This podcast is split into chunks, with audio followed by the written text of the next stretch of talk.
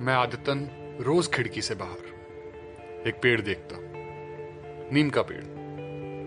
और खुद को टटोलता हूँ इसी में। जैसे इसकी किसी टहनी पर टंगा हूँ मैं। ये जो इतनी सारी निम्बोलियाँ हैं, ये सब सपने हैं मेरे।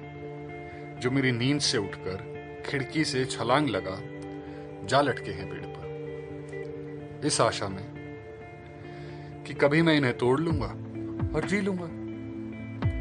मगर कुछ मेरे हाथ आते हैं तो कुछ नीचे गिर किसी के पाँव से कुछ ले जाते हैं। और बाकी तो जाने कब से टंगे हैं कि उनका रंग भी अब मेरा नहीं रहा।